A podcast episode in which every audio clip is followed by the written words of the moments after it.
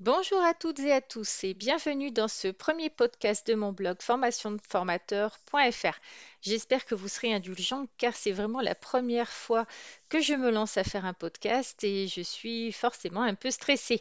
Alors, je m'appelle Nathalie Mollier et dans cet épisode, je vais vous parler du contenu de la mallette de formateur qui est un de mes articles qui est les plus lus sur le blog.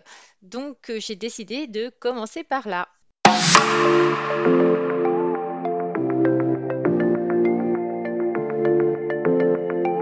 Afin d'animer vos formations, il vous faudra emporter partout avec vous un minimum de choses indispensables que je regroupe ici sous l'intitulé La mallette du formateur. Alors dans un premier temps, nous allons voir pourquoi il est nécessaire de s'équiper. En effet, on pourrait penser qu'en tant que formateur, il suffit d'aller dans une entreprise avec une simple clé USB. Eh bien, ce serait magique, et j'espère que cela arrivera un jour, en attendant, bien sûr, que le monde soit parfait, eh bien, il est indispensable de s'outiller afin que vos formations se passent bien. Car malheureusement, il nous arrive d'avoir de mauvaises surprises lorsque nous arrivons chez un client ou dans un organisme de formation. Bien sûr, dans le cadre de notre préparation en amont de l'animation de notre formation, nous avons demandé à notre client un certain nombre d'éléments. Par exemple, un ordinateur, un vidéoprojecteur, un écran, un ou plusieurs paperboards. Heureusement, de plus en plus d'endroits sont équipés intégralement, ce qui vous évitera de transporter un vidéoprojecteur et surtout un énorme écran. Ceci dit, dans des secteurs très particuliers euh, d'activité dans certaines entreprises, cela peut encore vous arriver. je me rappelle être intervenu une fois dans un abattoir. La salle de formation était en fait la salle de pause du personnel. Alors cette salle, elle n'était pas du tout équipée ni agencée pour animer une formation. Pour tout vous dire, euh, tous les murs en fait étaient vitrés.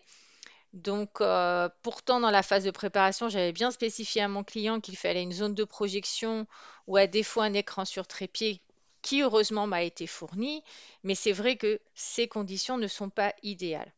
Maintenant que je vous ai expliqué pourquoi il est important d'avoir une mallette avec nous, eh bien, euh, tout simplement, on va voir euh, le matériel pratique que l'on va mettre dans ce que j'appelle cette mallette. Alors, vous devrez toujours avoir sur vous les éléments suivants normalement des feutres, des marqueurs, donc effaçables ou non, en fonction de si vous travaillez sur un tableau blanc ou sur un paperboard. Sachez que le défaut des paperboards, euh, c'est d'absorber euh, énormément l'encre des feutres euh, dits effaçables. Donc il est préférable d'avoir des marqueurs indélébiles spécifiquement pour eux. c'est bien d'avoir un effaceur ou un chiffon ou au mieux une bombe de nettoyage lorsque les tableaux sont vraiment dégoûtants. Ensuite, euh, moi, je prends toujours un peu de pâte à fixe, euh, des punaises ou des aimants pour pouvoir euh, mettre des fiches, les feuilles de paperboard sur des murs ou sur le tableau.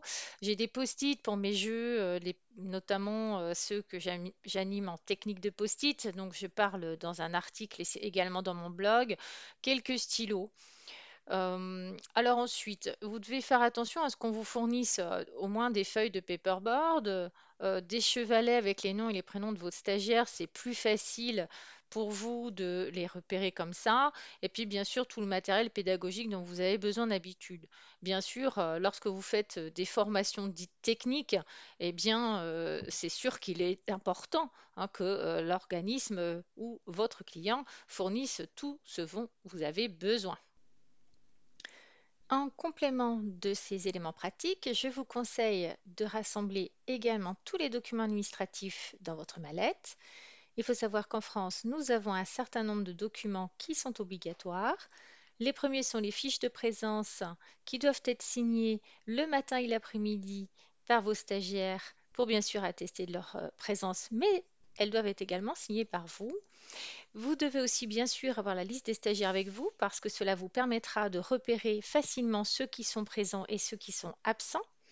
Je vous conseille aussi d'avoir des chevalets avec les noms et prénoms de vos stagiaires et puis un chevalet avec votre propre nom et prénom pour que tout le monde puisse s'identifier.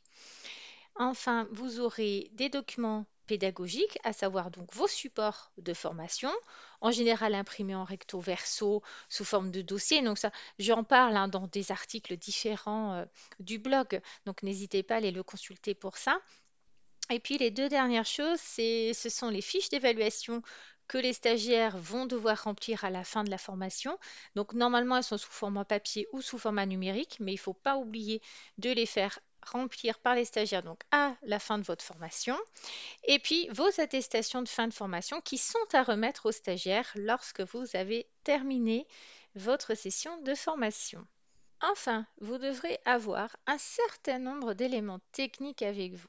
Alors bien sûr, votre ordinateur portable, si vous en utilisez un, une sauvegarde de vos fichiers sur une clé USB, on ne sait jamais si votre ordinateur portable ne fonctionne pas, une multiprise, bien sûr, une rallonge électrique d'au moins 3 mètres, croyez-moi, ça m'a beaucoup servi lorsque les salles ne sont pas adaptées et que les prises sont à l'opposé de l'endroit où vous souhaitez pouvoir poser votre ordinateur portable, un câble VGA ou HDMI pour, pour pouvoir connecter euh, votre ordinateur portable à l'écran de projection.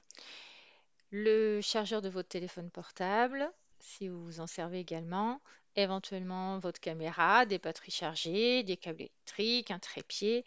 Et bien sûr, si vous fonctionnez sous Apple, euh, pensez à prendre tous les câbles et les adaptateurs nécessaires car la majorité des entreprises ou des organismes de formation fonctionnent sous Windows et ne pensent pas à ceux qui possèdent des Mac.